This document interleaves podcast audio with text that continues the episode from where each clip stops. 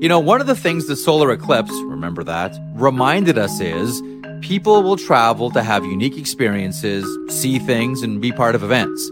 We all saw how people congregated in areas that had the best view, the best safe view. And they all had to stay somewhere, and many used Airbnb. I want to share something with you I was once told. One of the wisest things you can do when you host an Airbnb is find events in your area and let people in that community know that your place is available for out of towners. Many did this with the eclipse. You can do this as well. Your home could be an Airbnb. Seriously.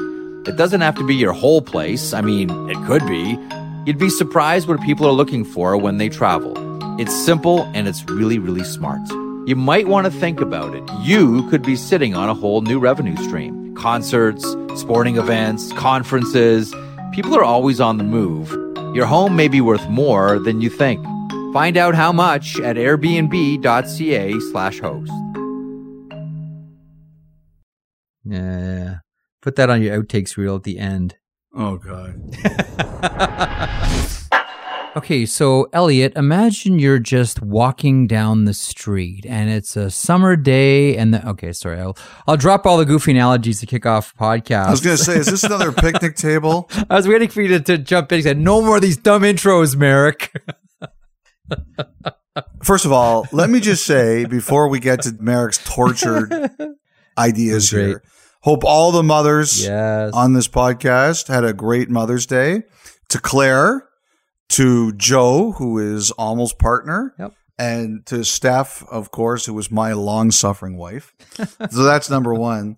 Number two, I have to say this. So if you listen to Friday's podcast with Jeff's tortured allegory of someone leaving their wallet and keys on a picnic table and comparing it to Tom Wilson. Just because you didn't understand it doesn't make it not good. I understood it. It was stupid. I happened to be watching some kid show with my son, Max, the other day, and there's a guy who leaves his lunch on a picnic table and goes to look at something in the forest, and his lunch gets stolen. It's awesome. I love this. and I'm thinking to myself, yeah. I cannot believe on all days I see this. It's the same day as Jeff's tortured analogy. Unbelievable. It's brilliant, and that's the universe reminding you how smart it was. Do you not, you know, understand what that was, Elliotte? That was the universe saying, "Hey, you need to pay attention to what Jeff is saying." Like, there's a lesson in there the universe was trying to teach you. Whether you choose to receive it or not, I suppose, is your own business. But that was the universe tapping you on the shoulder. The least you could do is turn around and say, "Am I supposed to learn something here?" It's like matter, antimatter. There's no energy created. It's all one way or the other. It's the law of what? Conservation of mass. Yes. So you came up with a stupid idea and Mm. YouTube, my son was watching, came up with a good one. All right, let's go. Lots of coaching stuff to talk Uh, about. yeah, as here. I've told you before, Elliotte, I'd agree with you if you were right. Now, coming up on the podcast today, we're going to talk to uh, Kirk Muller. Um, and appropriately enough, we are talking to a coach on a day where this podcast is going to revolve a lot around coaches. And we'll talk about coach signings. We'll talk about coaches parting ways with their teams. As we record this on Sunday afternoon, uh, two coaches are no longer with their NHL clubs. The hunt is on for replacements, and the hunt is on for both of them to find new places of employment. Uh, we'll start with the Columbus Blue Jackets. And after six seasons, there is a parting of the ways between John Tortorella and the CBJs, as they are called. I don't want to say that this was predictable, but many looked at this season, how it was going, the lack of contract extension after the season, and said, eh, this is probably just going to resolve itself at the end of the season when John Tortorella no longer being around Nationwide Arena. What happened here? I think you said it right. It was predictable. Even if you don't want to use the exact word or phrase, it was predictable. I think we all knew this was coming. I don't think that anyone needed to say, Hey, we need to fire you. I don't need there, there needed to be any kind of long conversation. Everybody knew what was going on here, what was coming down here. And I really liked that in his last game, for example, he pulled the video coach out of the, his, you know, regular viewing area and said, why don't you come and change the defense pairs for a period? I, I thought that was a, a really nice thing to do. The key thing here, I wondered, Tortorella will be 63 in June. Does he want to coach and is he retiring? And I think the answer is bleep no, I want to coach. I think he does want to coach. I think he's going to make that very clear. Mm-hmm. To me, one of the most interesting conversations that's going to come out of this year is already the reports are out, and I believe they're true. Arizona is going to try to go young. So a coach like Tortorella, who's in his age range, we interviewed Bob Hartley last week. He's 60. You know, Tortorella will be 63. I don't know if ageist is the right word. I don't know if this is ageism because I'm not sure it's actual specific anti age prejudice or it's simply a conversation about do you need younger people to relate to younger players? But I do think that especially the rebuilding teams are going to look at younger coaches. The other thing, too, I'm really curious about here is going to be salary. You know, we've talked about this. There's a big conversation being held about how much coaches and executives make. Rod Brind'Amour has an extension on the table that we believe is verbally agreed to. It's a three year extension at $1.8 million per season. It is well below market value. He could do at least double that if he wanted to on the open market. He doesn't want to leave Carolina, and the Hurricanes know that.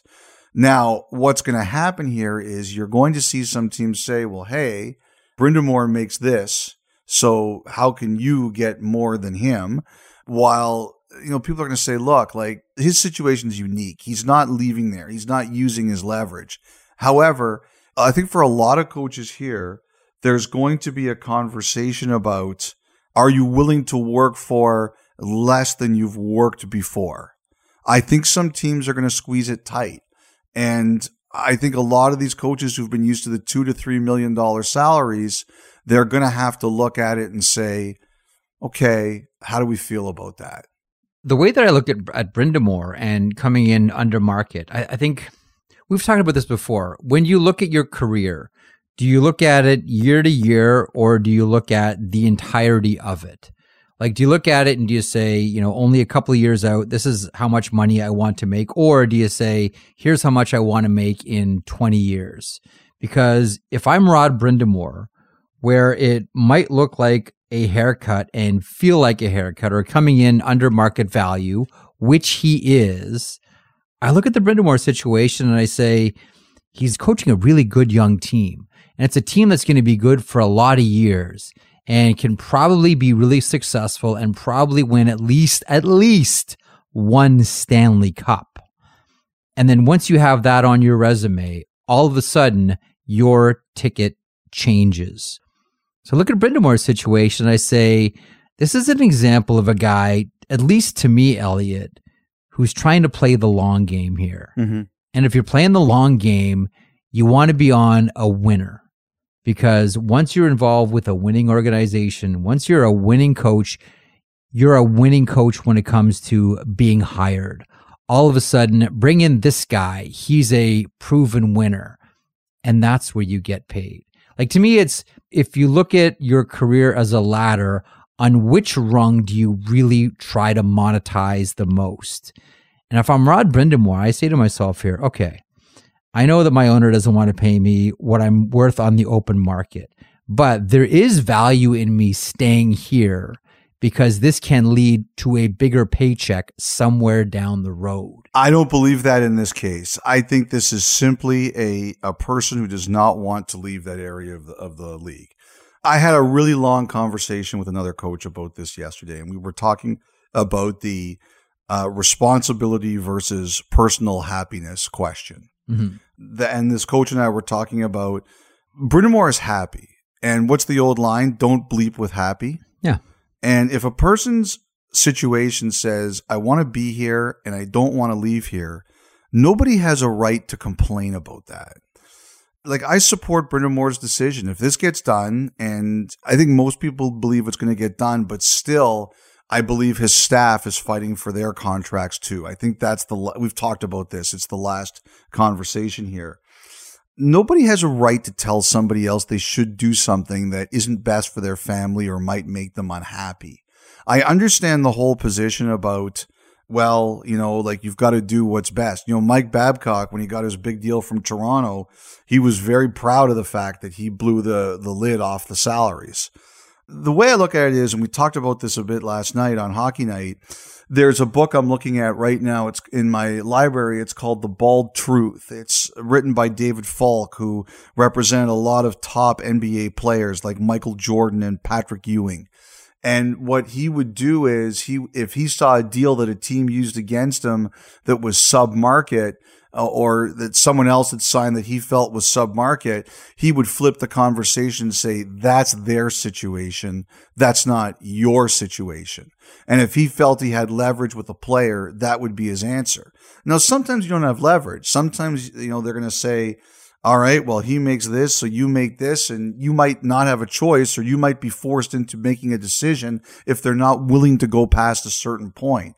But, uh, you know, the overall Brind'Amour thing, my position is if he's happy, he's happy, and nothing can be done about that. He's happy. It's the decision he wants to make for his family. We have to respect that.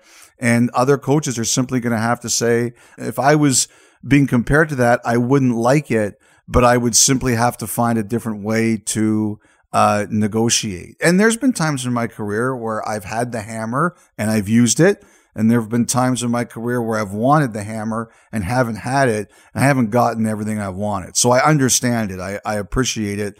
But I just don't think at the end of it, like it's someone's life.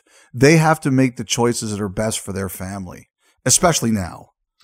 So uh, back to Columbus then. What do you think of the John Tortorella era in Columbus. Like if you can isolate a couple of like for me, the first intermission of the first game against Tampa in the playoffs, like that is the crowning achievement for John Tortorella. He keeps Bobrovsky in and they rebound. Yeah. All and you know the and and the the speech in the locker, like all of it, like that to me is like if you're gonna pinpoint one moment where like okay, what is John Tortorella in Columbus? That was it between the first and second period of game one against Tampa in that sweep series. That to me is John Tortorella in Columbus. Who's John Tortorella in Columbus to you? Well, if you heard the crowd last night, oh yeah, they really thought highly of him. So this is the lesson I would learn about John Tortorella if I was the next team to hire him. John Tortorella coached in Columbus for how many years? Was one too many.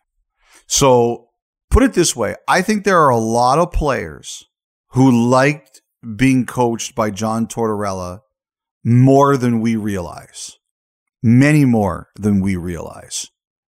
I think there's a lot more players who liked being coached by him than we recognize because a lot of us see the crazy stuff and we give that weight. Like, for example, so Aaron Portzline of the Athletic, who I, I, think is you know one of the best reporters in the league. No, you know nobody knows their market better than he does.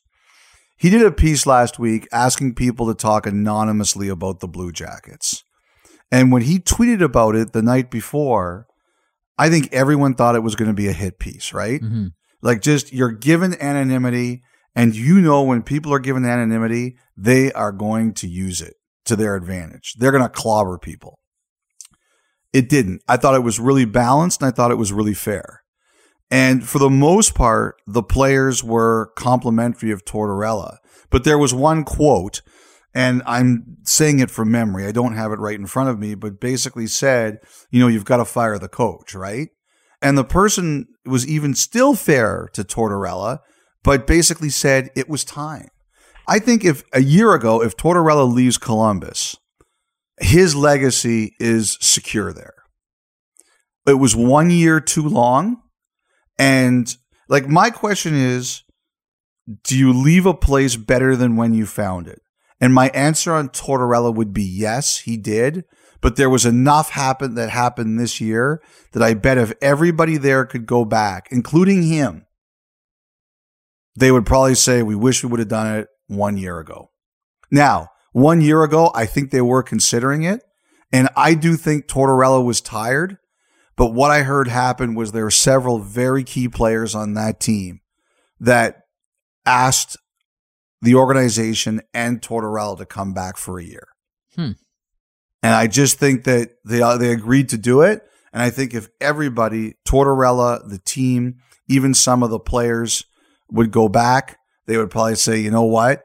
We probably were one year too long. So if I'm hiring Tortorella, I recognize that A, I've got a good team, B, I've got veterans, and C, I know that I'm doing this with a certain window. That's the way I look at it. So one of the questions that everyone's wondering now that you know John Tortorella has indicated, look, uh, there's still coaching life in me, is what's next for John Tortorella? Like, where are the possible landing spots? I know a sexy story is the Rangers. Mm-hmm. Uh, another one would be a full circle spot, which would be the Buffalo Sabres. What do you think, Friedge? again, I think it's going to depend on what some of these teams' goals are. Like, you know, what are the Sabres' goals next year? We know what the Rangers' goals are. I, I do think that if they make the change, and I, I think that's a decision that Chris Drury is going to listen to what his players have to say and kind of make that call from there. I think there would be interest if there was a change in New York in Tortorella. I don't know if he would become the front runner but I do think they would have some interest. See, one of the things I'm wondering about is, you know, Tortorella's last job, he went into Columbus when they started a season 0 and 8, right? Oh yeah. Like what happens if he doesn't have a job at the beginning of next year and someone goes to him early in the season? Like I don't know, but I could see that. Hmm. It goes back to what we're talking about. It's going to be an interesting off season because I think a lot of these hirings are going to come down to what these teams are looking for. Are they rebuilding? Are they trying to win? And also, how much are they willing to spend? And then there's the Seattle equation in all this. They want an experienced coach. I'll tell you something too. I, I don't know what to make of the whole Travis Green situation in Vancouver either. The Canucks are they're an interesting team. Like they wait and they wait and they wait and they wait and they say, yeah, we want to get things done. And they get some things done. They don't get other things done. It's, um, I don't know how to handicap what's going on there right now. So, what I've always been led to believe, based on the people that I've talked to who I believe, it sounded early on this season that Travis Green had either a number or a range in his mind of what he was worth and didn't want to come off that. I think there's truth to that. Is that still the case though? Like I don't know the answer. I ask legit. Is that still the case? I think there's a number he wants. I don't know what that number is. I got to think it's probably over 2, but I don't know that. Mm-hmm. You know, I I think the Canucks want to come in lower than that. And I don't think there's been a lot of conversation there this year. I, I think they've, you know, the best I can tell is like the teams kind of said at times, "What do you think about this number?" And he said, "I, I kind of like this number." And there really, but there really hasn't been a lot of negotiation. I find it really hard to read what's going to happen there. What I wonder about here is, and we sort of talked about this with Rod Brind'Amour, who you know comes in, you know, when this thing finally ever gets done, he's coming in under under market value. Yeah, and I wonder what that does to, I wonder what that does to the slotting of all other coaches whose contracts expire. What it becomes is is it becomes a who's got the leverage. The reason I bring up slotting because that's the normal course of business in a quote unquote normal season this coach makes this much, therefore I should make that much. And everybody sort of agrees on those amounts. And you have a rough ballpark of what coaches are making, how they're all slotted, and how they're compensated. This is the freak year. And this is a freak year that sort of winks at a few years coming up right now where traditionally owners of teams may have said, okay, well, fine, financially that makes sense based on precedent. But right now it's a totally new universe. Right now, it's completely different. So I wonder how many teams are just saying, don't tell me about the old model. We're starting a new one now. I think you're totally right about that. How much reset then is Columbus going to go through now with a new head coach coming in? So this is my question, and I'm sure we'll hear the answer when Jarmo Kekalainen meets with the media. What do they see themselves as? Are they rebuilding or are they contending? Like he's going after a center But is he keeping Patrik Laine or is he flipping him? To me, the first thing that has to be asked if you're Jarmo Kekalainen, even before maybe you, you start looking to go out and get a get a centerman or two centermen, really, when it when it, when it comes down to it, is what's happening with Seth Jones. Well, uh, yeah, you're right. I should have said that that first. That is the biggest question. That's the whopper because everything changes when Jarmo is allowed to re-sign Seth Jones and extend him if he says no, then everything changes in Columbus. I, honestly, maybe maybe I'm too naive here. Maybe I'm missing something. But isn't Columbus's direction predicated on will Seth Jones resign or not? And if he will resign, then this is not a rebuild. But if he says, no, I'm not interested in an extension, I'm going to test the market when my deal is up in one year, then all of a sudden, all bets are off. Well, I think it depends on what you think you can get for him too, right? Sure. But you don't think you can get a first line center for Seth Jones? My answer would be yes, but just centers are really hard to find, right? Sure, and they're hard to get. Yep, uh, no doubt. And so are defensemen like Seth Jones too. Like I agree with that. Like uh, you're not like I'm a Seth Jones stan. Like it's not like you're arguing. You have to really argue with me here. Mm-hmm. You know, the only thing that you know, I think will make people nervous about Jones is there's a big contract that comes at the end of this, right? You're a year away from a contract. So, you know, what do you think you need to sign Seth Jones for probably determines a lot of that question. But I agree with you. If A, what does Jones think? And B, if the answer is no, what can you get for him? And I think you're probably in the same boat as with Zach Werenski. Now, Werenski is two years away from UFA as opposed to one, but you can extend him after this season. Um, so the question began becomes then: Tortorella exits. Who goes in? So I think it depends on the direction. What is the direction of the team? Because Arizona, I think, for example, is different. There have already been some reports that Arizona, for example, also the mutual parting with Rick Tocchet, they're going young who some of the names that have been out there already? Rocky Thompson, Nate Leaman, Lane Lambert, I think would be in that conversation. You know, one name that makes a lot of sense to me there, I just don't know if he'd be interested, is Mike Van Ryn. Because Mike Van Ryn coached, was an assistant in Arizona, and then he went to St. Louis where, when Bill Armstrong was there. Mm-hmm. So that makes a lot of sense. I just don't know if Van Ryn would want that particular job. Like, I don't know. So, Arizona, to me, what that says is they know what they're doing here, and that is rebuilding a bit. I'm not sure yet what Columbus' vision is. Let's get to Arizona. So, the parting of the ways after four seasons, Rick Tocchet, Arizona Coyotes. You know the name that I'm curious about just because it was an interesting hiring at the time. So, I wonder what the pitch was. And that's Cory Stillman. So they got Cory Stillman away from the Sudbury Wolves of the OHL, where he was coaching his son. I would have to figure that Scott Walker would have been part of that pitch to get him into Arizona. And I'm not saying that the the pitch is something along the lines of, hey, you know what? The minute the organization's done with with Rick Tocchet, this could be a good place for you, and you may end up as a as a head coach of this team. But I wonder, like when you talk about the you know the, this team wanting to go younger, and wanting someone that relates to younger hockey players. Stillman's already there. The organization knows him. He's 47 years old. I don't know, Friedge. That's a name that pops right out. It's funny you mention this because I think you told me this. And I've asked around, and the answer I've heard is not yet. Like, I think he will get his chance someday. I've heard Cory Stillman will be an NHL coach someday. But someone who was handicapping the situation for me said he doesn't think that's going to be the case yet. But they think he will be an NHL head coach someday. Curious what quote unquote happened here with Rick Tocchet and the Arizona Coyotes.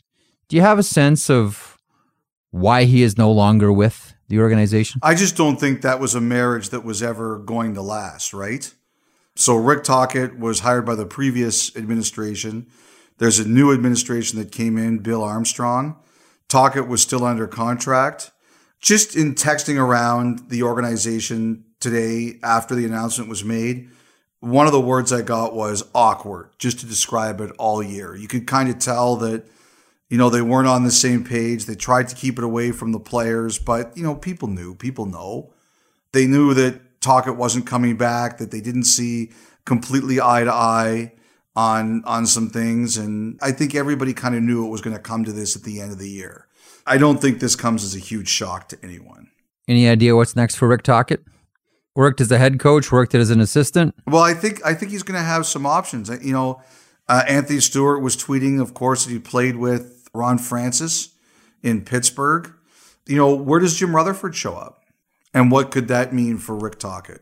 You know, one of the things that Tocchet has a great reputation with, and you know, it's it's not a surprise when you hear about what his what his relationship is with Phil Kessel, is that he's one of the best around at handling players who are not easy to reach. Hmm. That he is fantastic at dealing with players like that. So I wonder is there a team that thinks they have a situation like that, a, a player they need to get to?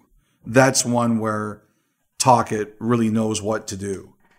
You mentioned Phil Kessel there get a quick thought from you on, on Phil Kessel. I was uh, texting with a, a, lawyer friend of mine who works for one of the hockey organizations, and he said, "Look at Phil Kessel, twenty goals again, shortened season." And he, he made the point that in a league that so strongly values offensive production, this guy produces each and every season. Throw in the 900 consecutive games as well. And there's Phil Kessel. I don't know that I've ever asked you this. What are your thoughts on Phil Kessel? One more year under contract, right? Yep. Signing bonus, 5 million. So what's the actual cash? 1.8? They're going to see if anyone wants to go for that. You know the storyline that I was trying to get going around trade deadline as a talking point. Kessel back to the Bruins. oh, that's right. I remember that. Oh my god, that was crazy town. I thought you I thought you would enjoy that. But that's the thing. Like I like I want like Arizona needs picks and prospects, right? Oh, that's what they're after. Give me first rounders, give me prospects, give me kids. Yes. Like I wonder if that's what they do. Well, look around the NHL universe and look at your goal starved teams.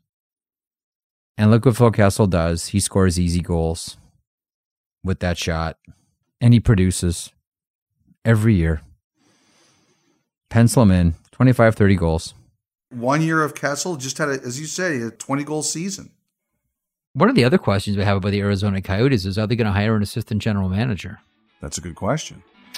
Dun, dun, da. Okay. Uh, on that, we'll welcome you to the program, everybody, now that uh, our little monologue is over.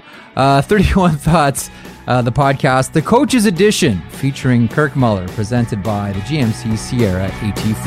Welcome to it.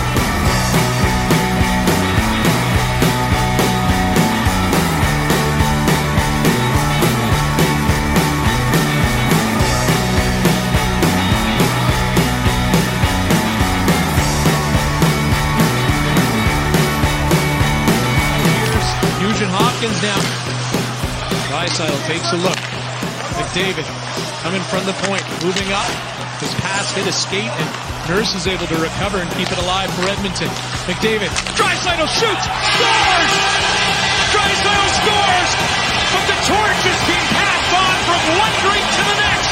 The century mark in just 53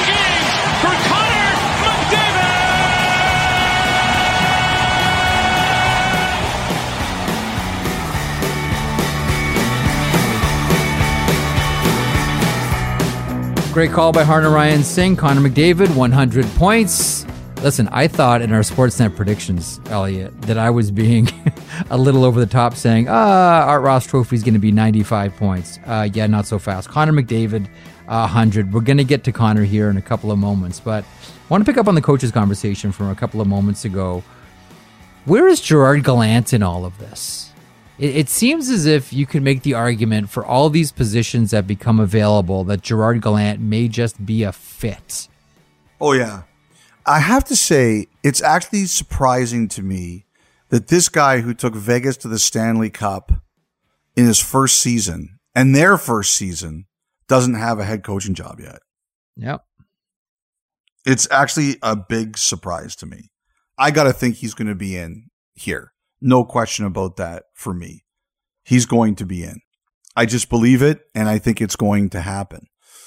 Can I pick where yet? No, I want to see where everything ends up. But the one thing that is true is he's going to the world championships this week sometime.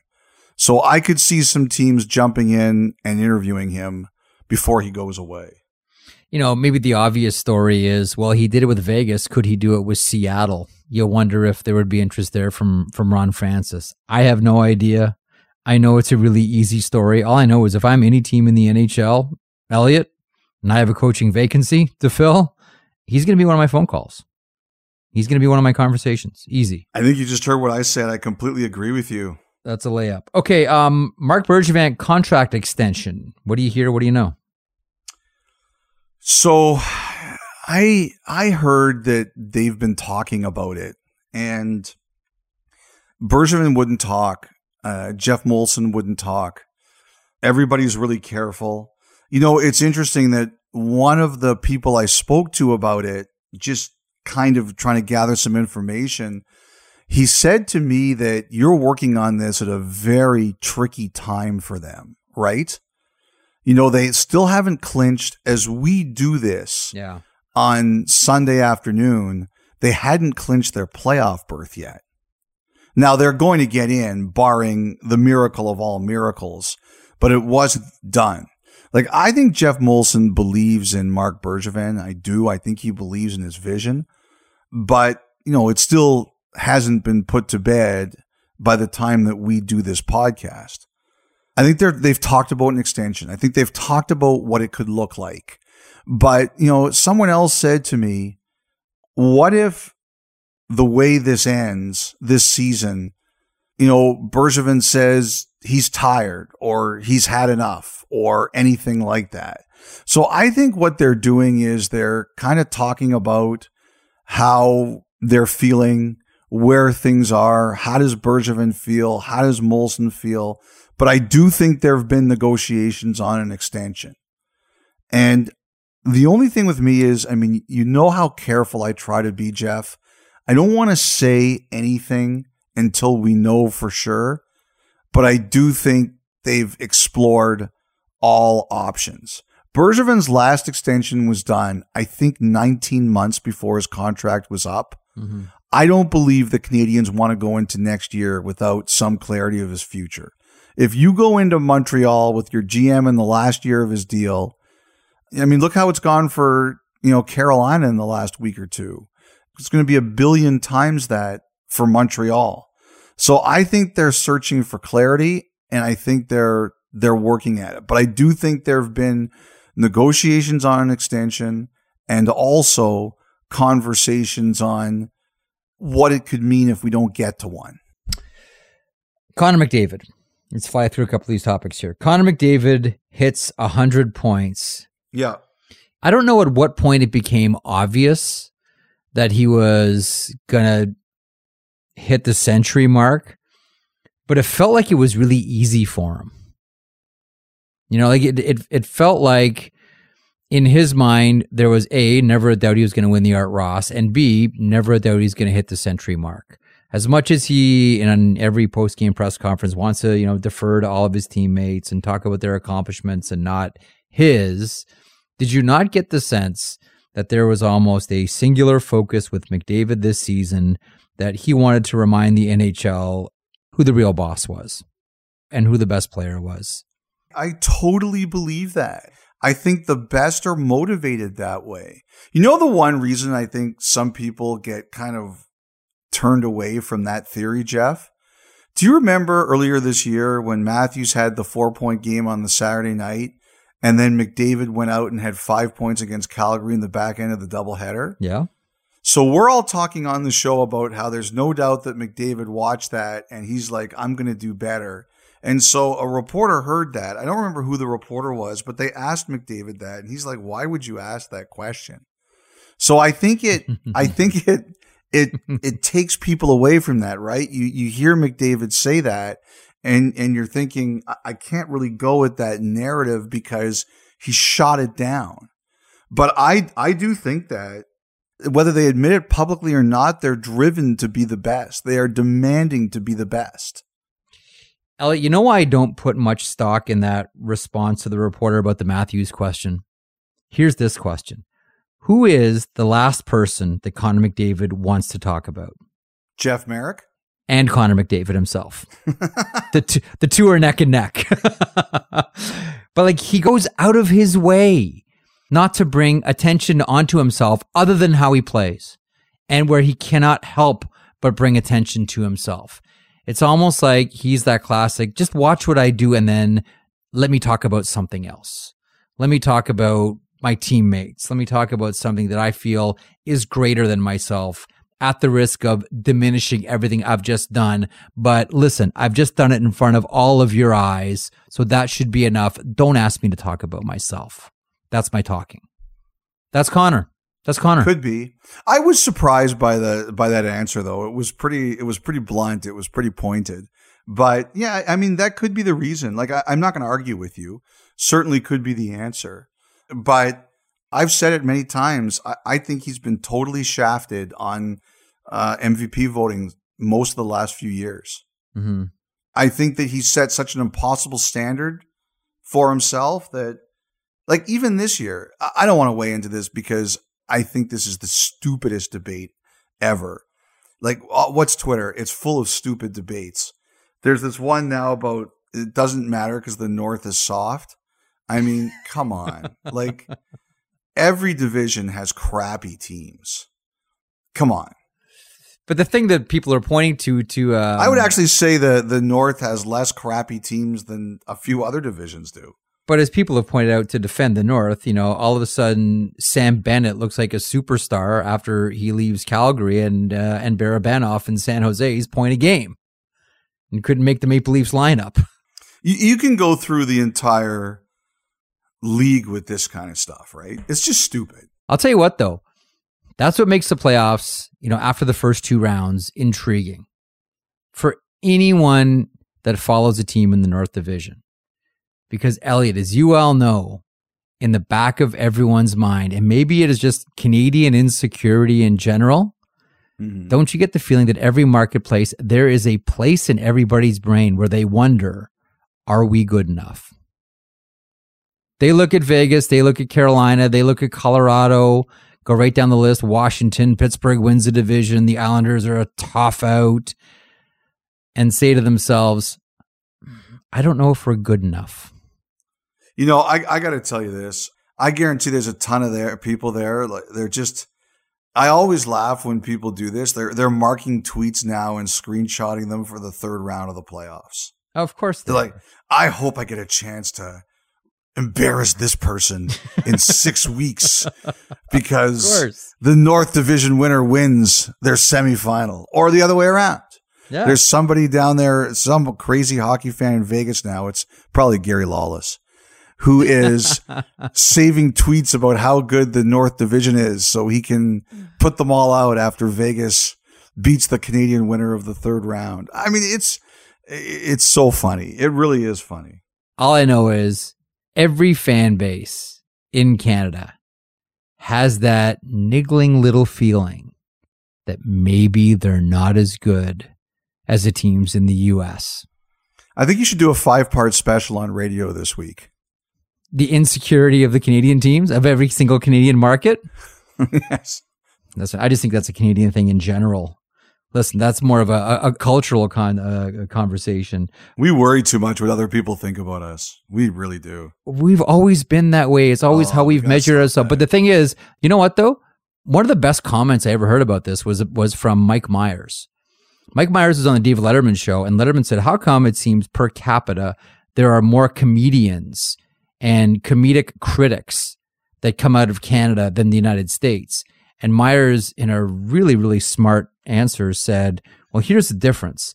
Americans watch TV, Canadians watch American TV. I thought that was a really smart response. There's an ironic layer that exists between what Canadians consume and the actual event itself, whereas Americans are just consuming what they're involved in. that there's a critical awareness about US culture that the United States doesn't have because they're it. Anyway, getting sidetracked. I want to ask you a couple of things really quickly on some things that happened this season. Namely, are three Philadelphia Flyers going to win the Pittsburgh Penguins the Stanley Cup? Ron Hextall, Brian Burke, who played for the Maine Mariners, and Jeff Carter. What a story this has been, Elliotte. I know Nashville was a great story to get to the playoffs, but man, the Pittsburgh Penguins win the division. I like I told you, the 30 for 30 if the Penguins win the Stanley Cup about how Brian Burke saved everything. It's going to be something else. this really listen, this really is a remarkable achievement for Pittsburgh. I still have another week to really sort out my ballot, but you know, right now my Hart Trophy ballot is McDavid 1, Matthews 2, Crosby 3. Mm-hmm. Carter is unbelievable. Uh, you know what Carter it reminds me of? And I've learned this myself. It's the danger of comfort. He was comfortable in LA, didn't want to leave. I totally understand why. His family very happy there. Now goes to Pittsburgh. Sometimes we just need to get jolted out of our system. And if you're going to get jolted out of your system, I mean, Pittsburgh and being in the same room as Sidney Crosby, where there's a work rate established by the captain that you're embarrassed not to follow. Like that's just like how many times have you talked to someone that went through the Pittsburgh experience and said, "Man, like I was embarrassed not to work as hard as Sidney Crosby. I was never going to be as good as him, but that guy worked harder than all of us, and it made everyone embarrassed who didn't try to work the same." Like that's why you can make the argument that as far as Hart Trophy candidates, Crosby should always be in the conversation because of what he sets in Pittsburgh. Ask everybody who's been through Pittsburgh. They all say the same thing. I'm good with that. The first round series I'm perhaps looking most forward to Florida Tampa is Florida Tampa. You know, I got to say this. If it, if it's if I didn't live in Canada, I probably wouldn't feel this way. But as a Canadian, I, I think it has to be Montreal Toronto just because we haven't seen this for a generation. There are two series. One is the historic pull at your heartstrings. Uh, you know, it's been too long since these two have met in the playoffs, Montreal, Toronto. But there's the other, which is these two teams who share a state have never played against each other in the playoffs, and it is long overdue, and that's Florida Tampa. Whoever plays Minnesota is going to be a good series, too. Uh, I agree. Uh, and all I know is the best games I've seen this season are Minnesota Vegas. Mm-hmm. Those have been the best games this season, period. Do you have a quick thought on Florida Tampa? Oh, my goodness. That's, that's going to be something else. Let's just hope that it goes seven games. Because a game seven between these two teams, we've all been waiting. How many times have we been waiting for Tampa and Florida to be good at the same time? Forever, right? Mm-hmm. Here we are. And here we are. Quick break. We're going to come back and talk to Kirk Muller. Wonder if he fills one of these coaching vacancies. Uh, we'll talk to Kirk Muller on 31 Thoughts, the podcast, in moments.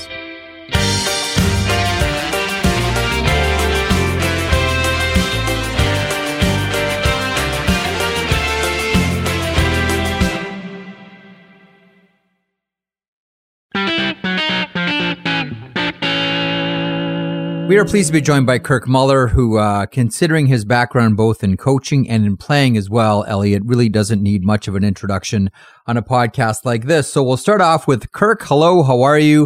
What has Kirk Muller been doing lately?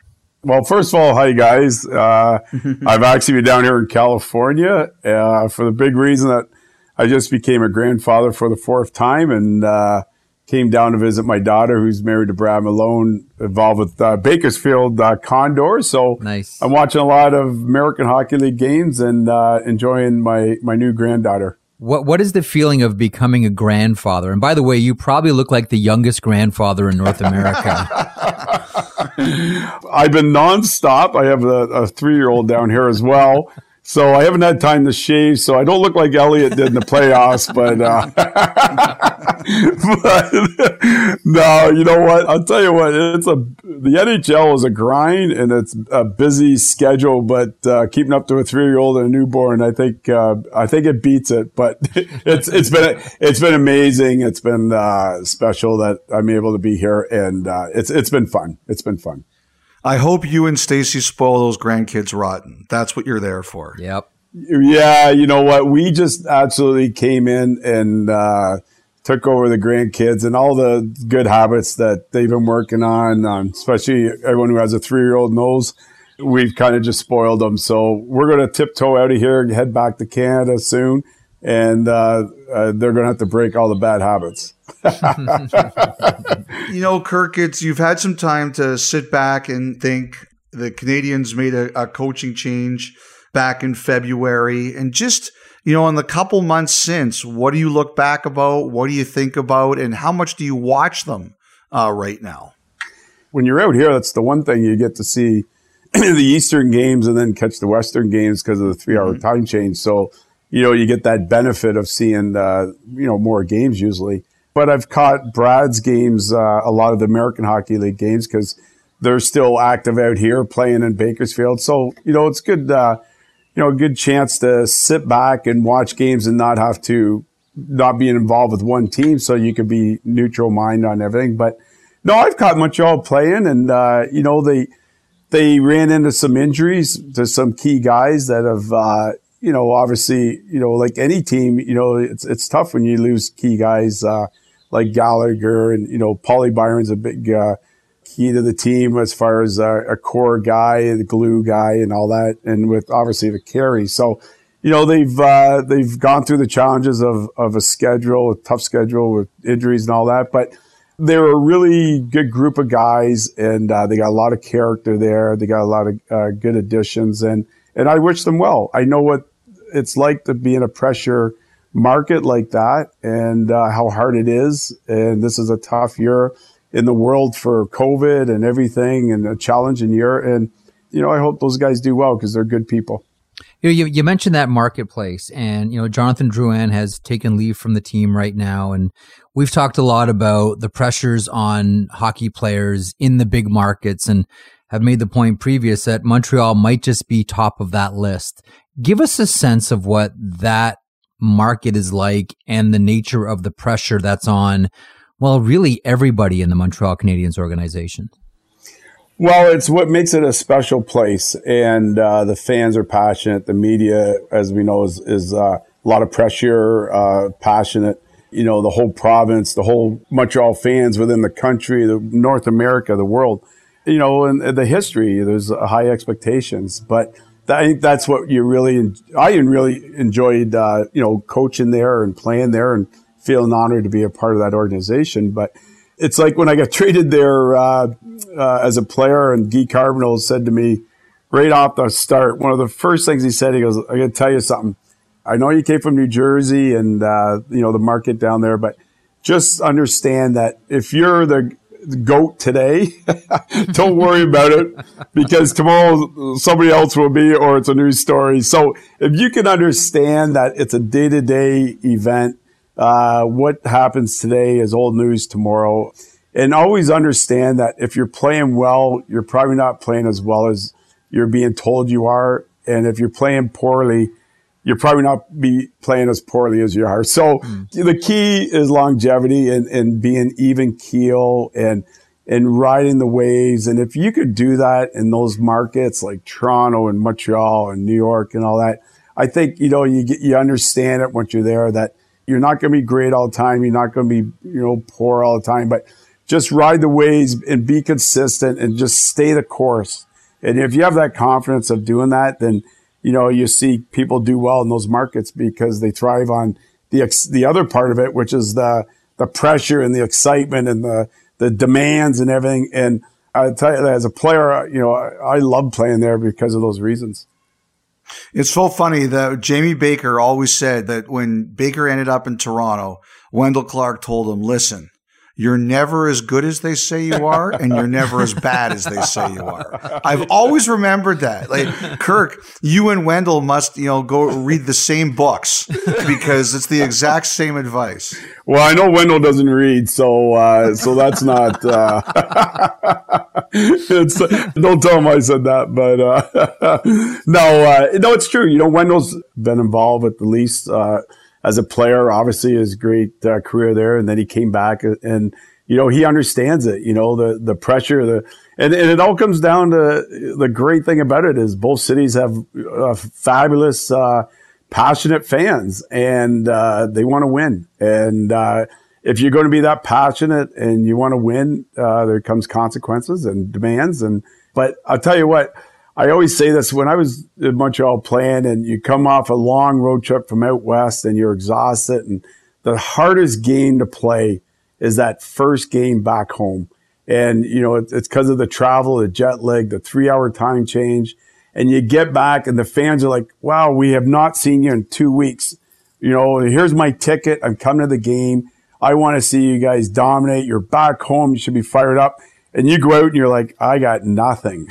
you know, it's the worst feeling in the world. And, uh. and I remember Montreal, you know, that first period, and we would come out west and we would have a great record of maybe five wins and seven games and feel good and go back and you got nothing. And, and right off the hop, those fans would be letting, you know what, you know, you'd hear a few boos and all that. And you're like, okay, I better pick up my game. So, you know, it's amazing how the mind is powerful and it gets you jump started, you know, when you got nothing in the tank. And that's pure mental, pure uh, fan pressure, which makes it awesome.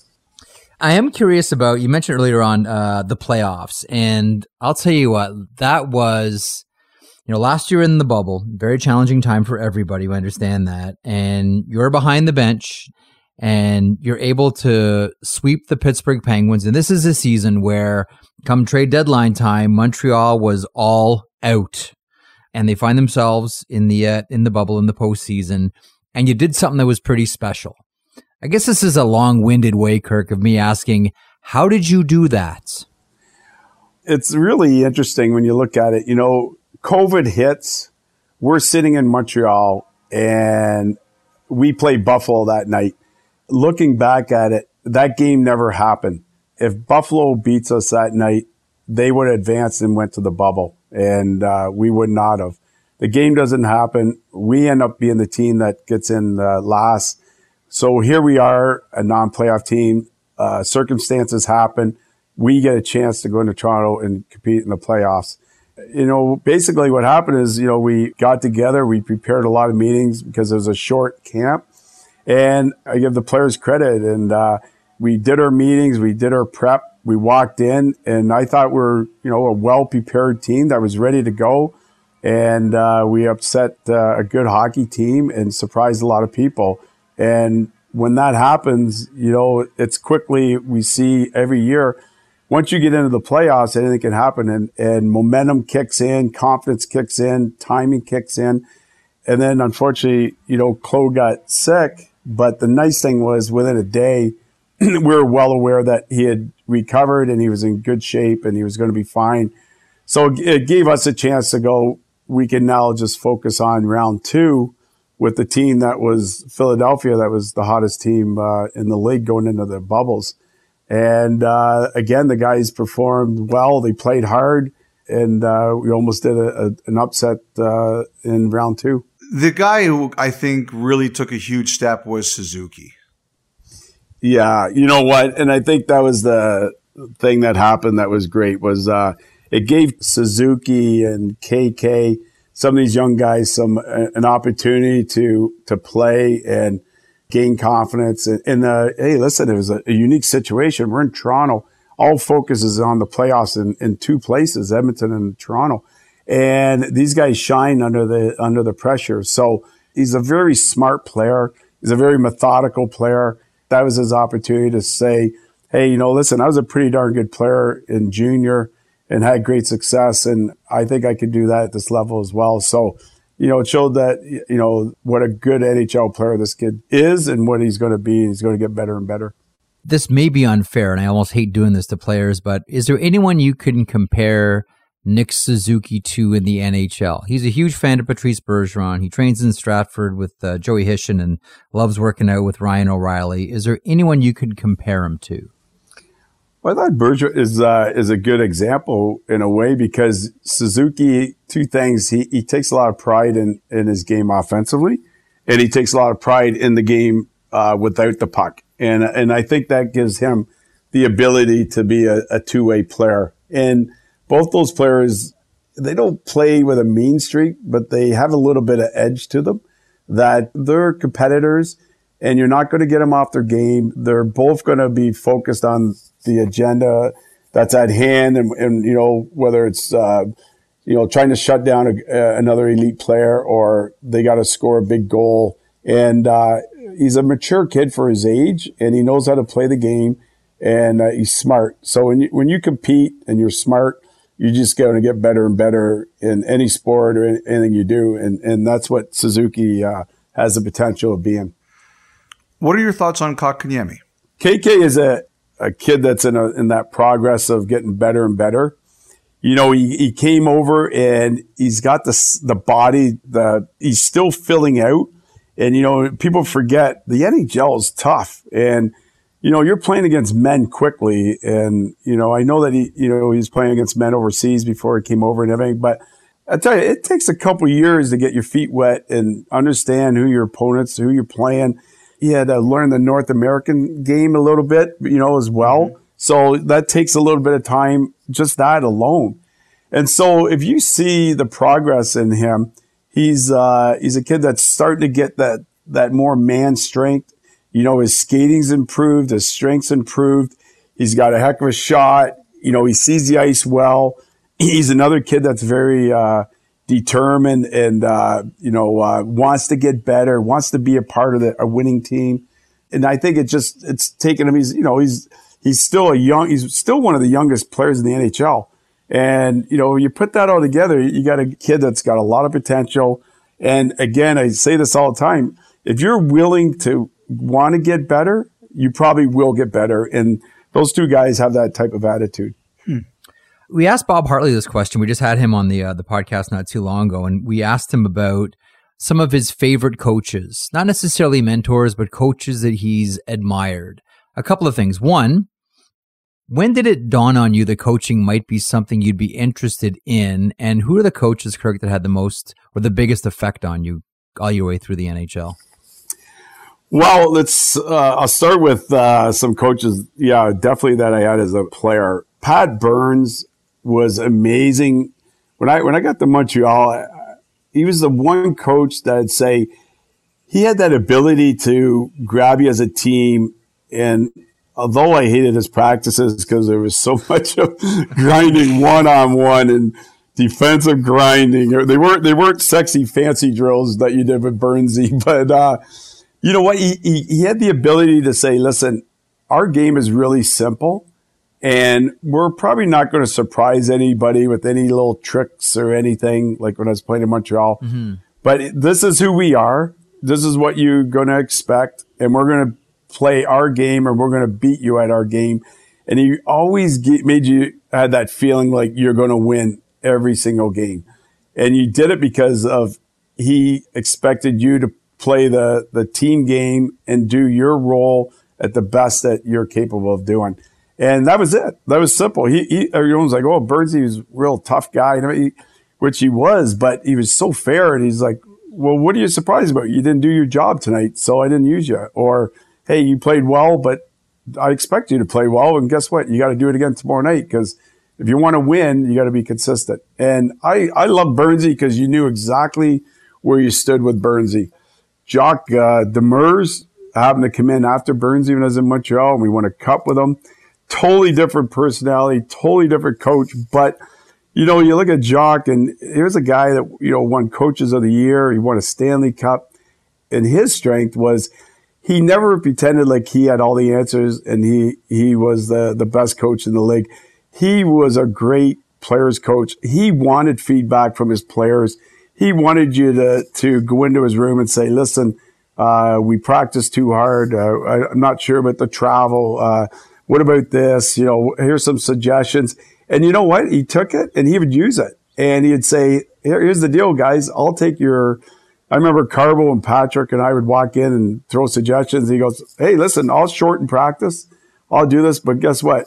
Uh, it's up to you guys to make sure we get the, the results and uh, we win. So that was his ability, and he gave you the uh, freedom to play your game, uh, but within the you know the team concept. So great characters of two different guys there, and uh, and I finished my career with Hitch, and uh, I, the great thing about Hitch was he was he was fun, and I had him at the end of my career as a veteran, and we had a veteran team in Dallas. We went to the finals together, and you know, it was fun because I, I don't know if I was young, if I he would have got under my skin and been tough, but as a veteran guy, he would challenge you and push us and push us and push us.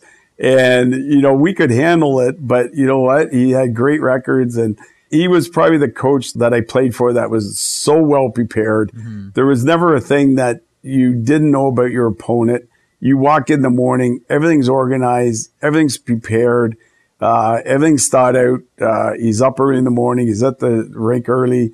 And so for a player to walk in and uh, be prepared to play a hockey game, I think Hitch was the one of the best coaches for me as a player in in that circumstances. Hitchcock has coached recently. Do you think Pat Burns could have coached today's player? I think Burnsy could, uh, because from the outside, and you see Burnsy, and if you're a fan, you know, like he, you know, his success in Jersey and Toronto and Montreal, and you know, good teams and everything.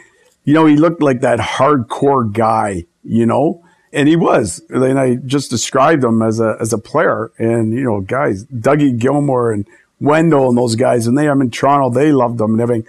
But you know what? When you're playing for him, there's that there's that soft spot that he really related to his players, and I think that's huge today. Like you can be honest with the players today, and they respect that and they love that but you got to build relationships. And Burnsy, he wasn't the cozy fuzzy guy, but he certainly mm-hmm. he certainly knew his players.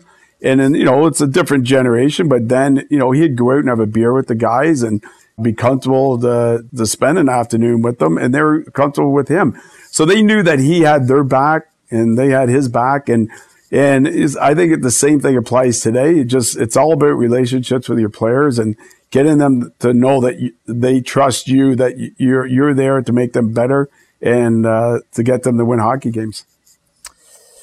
Okay, I'm going to throw something at you that you probably weren't expecting to talk about today, but and I can al- I can already hear Elliotte rolling his eyes. Oh, juniors? No, oh no, I'm not going. to Yeah, what happened with Guelph and the Team Canada? No, no, I'm not going to ask you about all that stuff. But I am going to ask you because I'm forever fascinated, and I always maintain that 1987 was the greatest year for hockey. Period. Oh, actually, this is a good question. Okay. Canada Cup was great. Stanley Cup final was great. Easter Epic, like 87 was fantastic. And the one thing about 87 that I really loved was Rendezvous. Oh. Two game series. It replaced uh-huh. the All Star game at the Colisée in Quebec City. Uh, NHL stars win one, Soviet Union wins one, and the hockey was fantastic. And there you were from an international site, the ceremonial face-off. We are just about ready for the face-off. Game one of Rendezvous 87. The NHL All-Stars against the Soviet Union. Coming up. What are your memories of Rendezvous? Freezing cold weekend. okay, two of the best hockey games I think I ever played in hmm. in my whole career you look at the talent of the two teams, the Russians at their peak, yep. the fact that they were a team that always played together. So they were, uh, you know, in tune. These guys had played together for forever. You know, Tretiak, Kasatonov, uh, KLM line, whole KLM lines in them. The KLM line, you know, those six guys right there. Then for me, I was shocked and so honored to be uh, to a part of that team because of I, had so much respect to so many peers that weren't on it. And and here I come to Quebec and I'm playing with Wayne and Messier, you know, and, and, and I'm sitting here like, wow, what a hockey team.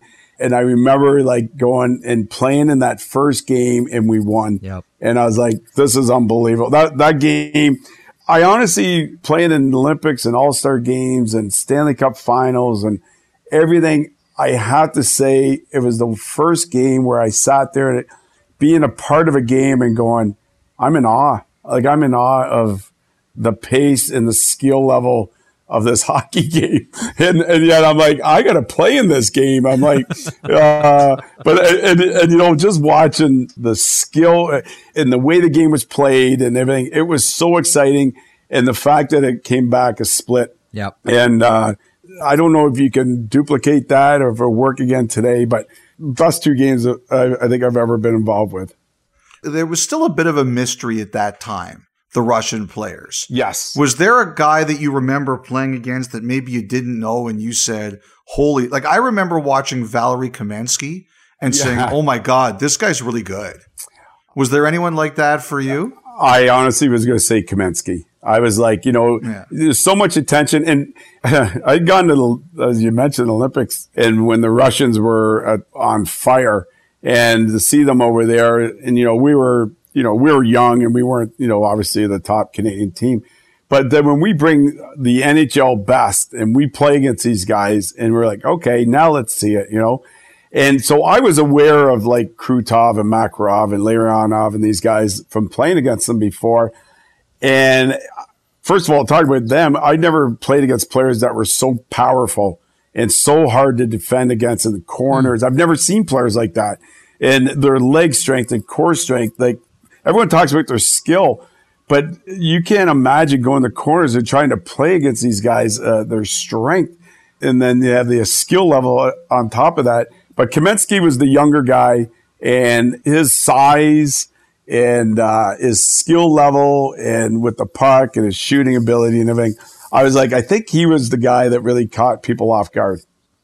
Let me ask you about a, one specific player in the 80s as well as we sort of detour to 80s hockey here.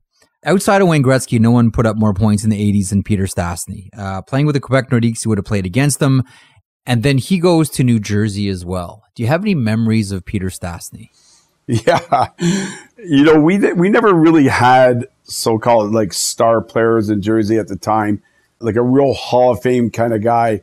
And so we all started off young there, you know, John MacLean, Joe Cirella, Pat Verbeek, Brendan Shanahan, myself. And we kind of, you know, started off as, as you know, uh, you know, an organization at the bottom. We had to earn our respect to get better. And over a few years, you know, we, Lou came in and put his mark in the organization and we, you know, we're gaining respect and, and, but, you know, we're missing sort of those key type names. And Lou brought in Peter. And uh, right away, Peter and I and uh, Claude Lemieux played together, and we were aligned. And I thought, wow, uh, I'm pl- I'm, play- I'm playing with a obviously a future Hall of Famer, and I've never battled so hard with two line mates. I think we battled and fought harder against each other in, in a good way uh, than we did against our opponents. Pete, Peter was a perfectionist and he was a heck of a player, but every shift, you know, if you made a play and if you didn't make the right play or find him, and I say this in a very respectful way because that's what made him so good. You knew that when you got to the bench, you know, he'd be like, Kirk, I was open. You got to give that puck to me. I'm like, I said to him, I said, Peter, see that number nine on the back of my jersey? It's not 99. So you're not, you're, you're not going to get the puck the, the amount of times you think you are. So I had Claude on the other side going, Hey, I was open. I go, listen, you two, like, you know what? I, I'm, I'm, I'm in a non-winning situation here, but you know what? Hey, listen, I say that in a fun way that it, they're, they're both competitors and, uh, it's a fun line to play with. So you, you you mentioned number nine there. This is something I've always, I'm glad you got us here because I've always wanted to ask you this one. Your first year with New Jersey, you were number 27 because Don Lever's wearing number nine. Yeah. Was there ever a conversation about, hey, Don, do you think I could wear number nine? That ever happen? No, I had a lot of respect for Don, and uh, I was like, I wore nine, you know, my pretty much my whole life, Yeah. and uh, and you know, he's he was a veteran guy, and you know, we started in Jersey with a lot of veteran guys like Donnie Lever, Mel Bridgman, and Tim Higgins, and Rich Preston, Davey Lewis, and you know, all these guys that were these mentors to us, and and. Uh, I was like, hey, I'm just happy to be in the NHL. So I, I wore 27 Olympics and they gave me that number. But my greatest nine story is when I got traded to Montreal and Serge Savard called me and said, hey, I just traded you to Montreal. and uh, I didn't know Serge at all. And I was, you know, just excited and everything. And he said, so, you know, you're going to come up and, you know, you're going to, you know, meet the Eddie, the, the equipment guy, he'll get you set up, all the formality of when you get traded. And I and I don't even know why I said it. I didn't know Serge. I just said for a joke. And I said, "Is there any chance I could get nine? And uh, he said to me, "Kirk, do you know the history of the Montreal Canadiens?" and I said, "Of course I do." I said, "I said I'm just kidding." But a couple years, a couple years later, I go to the All Star game, and now they gave me 11 in Montreal, which is just what they gave me. I had no choice. I was like, "Fine, you know, Yeah. you know, I'm going to wear it." And I played in the All Star game, and it goes by seniority. And uh, so they said, "Listen, you're a Montreal Canadian." The g- game's in Montreal, but listen, Mark Messier has a seniority. We're going to give him 11 and you're going to wear uh, nine. We figured you'd like that. I said, yeah, that's awesome. Sure. So what happens to me now? I go up after the game and who's waiting for me? True story. Rocket Richard. And, uh, and Rocket calls me over and he says, uh, Hey, uh, Kirk, uh, you have a minute? And I said, yeah. And he says, uh, you a hab? And I said, yeah. He says, you wear nine today? And I said, yeah. And he says, don't make it a habit. and, and I walked over to Steve Shutt and I said, uh, I just told him what Rocket told me. And I said, do you think he was kidding? And he said, no. No, he, no, he was not. so, so that was, that was, uh, that was my, my nine story with the Rocket. I wanted to ask you about coaching. You want to get back in. Yeah, you know what? I feel blessed that uh, you know, and honor that be involved in the NHL, and I've been lucky to to play in it and uh, and coach in it. And you know what makes it special is the people involved and the competition at a, such a pro level and the competitiveness. And yes, you know what? I, I enjoyed the coaching. I enjoyed uh, you know when I was in the bubble. I got a taste of the head coaching again from the days I was in uh, Carolina. I think it's just being a part of a group and wanting to win and leading that group is, is just is a lot of fun. Now, I understand that you know you've been obviously a head coach, you've been uh, an associate head coach, you've been an assistant coach. You want to be a head coach, like you want that second opportunity at that job, correct? Yeah, you know what? It's uh, it's the right time. I had an opportunity to be the head coach in Milwaukee and uh, mm-hmm. Carolina, and uh, you know is is where I, I feel I, I, had a great opportunity from Jimmy Rutherford to, and uh, Ronnie Francis to, to start there uh, and starting head coaching with Nashville's organization. And you know, from then, you know, I, I learned some things, and uh, that's where I got my experience. But you know, since then, I, I said I, I want to learn from some veteran coaches. And, you know, I went to St. Louis and worked with Hitch and saw how he operated. And, and, uh, you know, we went to the third round and had that great opportunity to, to see on a daily basis how I said earlier, how well he's prepared and the work that he puts in to have a team prepared to play every day, every practice and that. And then, uh, you know, I worked with some more veteran coaches, fortunately, uh, you know, Michel Therrien, when I went back to Montreal, learned from his type of theories and the way he sees the game. And, you know, with Claude Julien, uh, just previously. And, uh, and then went over to the Worlds with AV. And when you look at these, a lot of these veteran coaches, you know, I, I had firsthand experience of working with them, seeing how they operate, taking a lot of great things from everybody. And, uh, and then, you know, having that chance to coach in the bubble and being behind the bench and being the head guy for a, series, you know, the confidence was there, and I, I, feel like this is the right time for me to to uh, to go after it and uh, be a head coach. Okay, here's my last question to you, Kirk.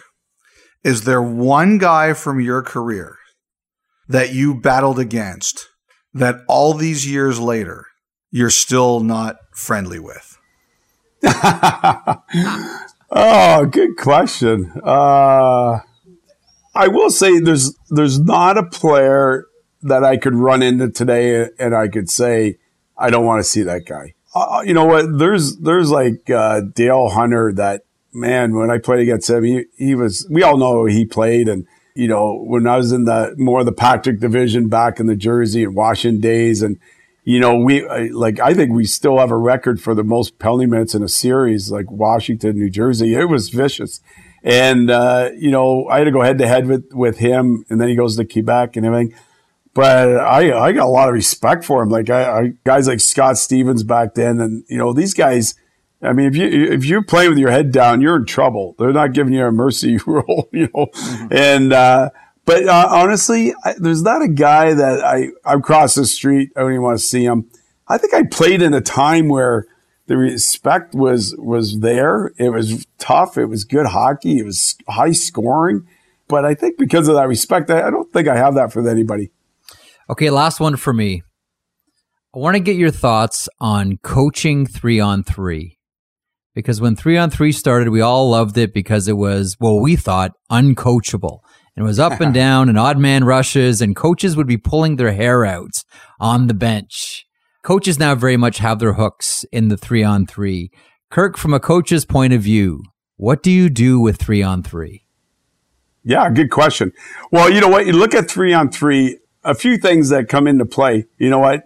Do you want to get your best face-off guy out to win the first face-off? Uh, so you start off with possession because you know that if you do the percentage of goals scored on three on three, a high percentage of them are scored on the rush, guys missing the net and line changes.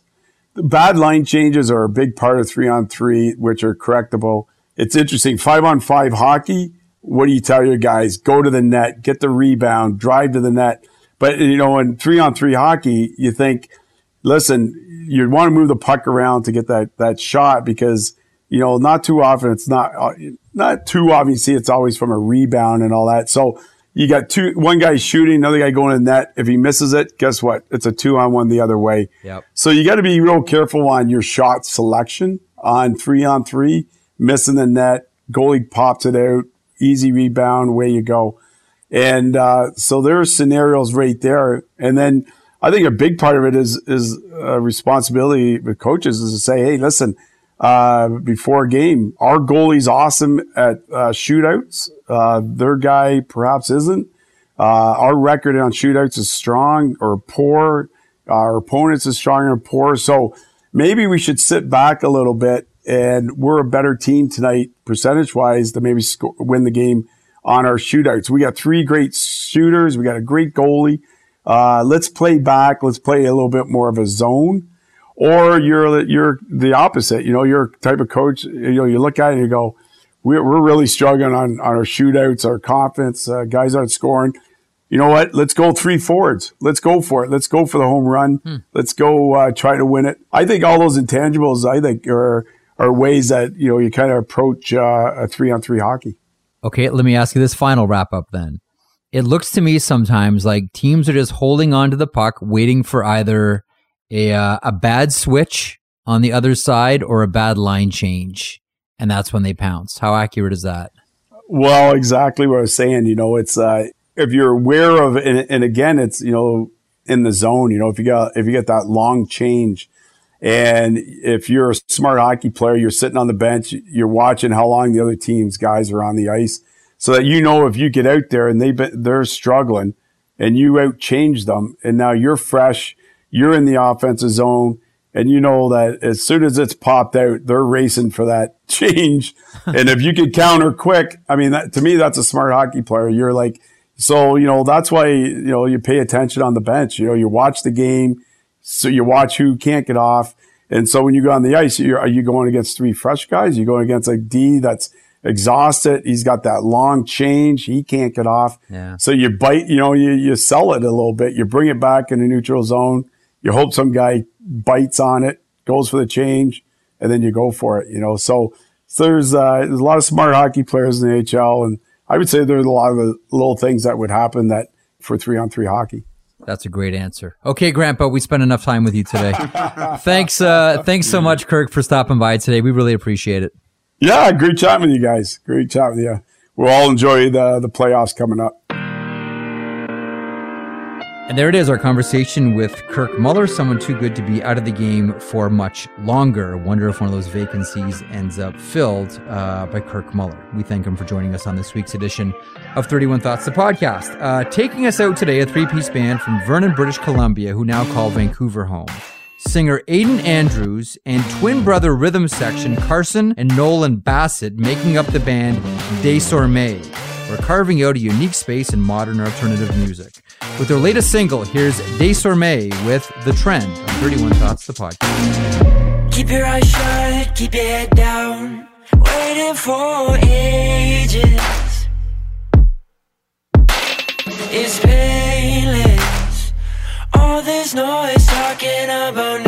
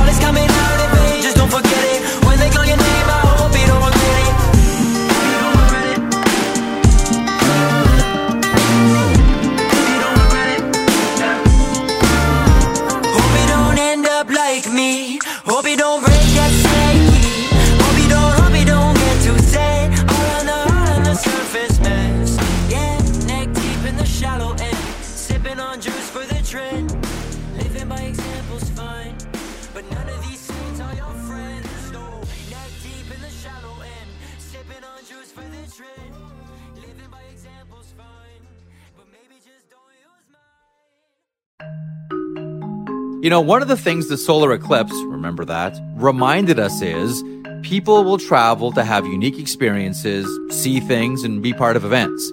We all saw how people congregated in areas that had the best view, the best safe view. And they all had to stay somewhere, and many used Airbnb. I want to share something with you I was once told. One of the wisest things you can do when you host an Airbnb is find events in your area and let people in that community know that your place is available for out of towners. Many did this with the eclipse. You can do this as well. Your home could be an Airbnb. Seriously, it doesn't have to be your whole place. I mean, it could be. You'd be surprised what people are looking for when they travel. It's simple and it's really, really smart. You might want to think about it. You could be sitting on a whole new revenue stream concerts, sporting events, conferences. People are always on the move. Your home may be worth more than you think. Find out how much at airbnb.ca slash host.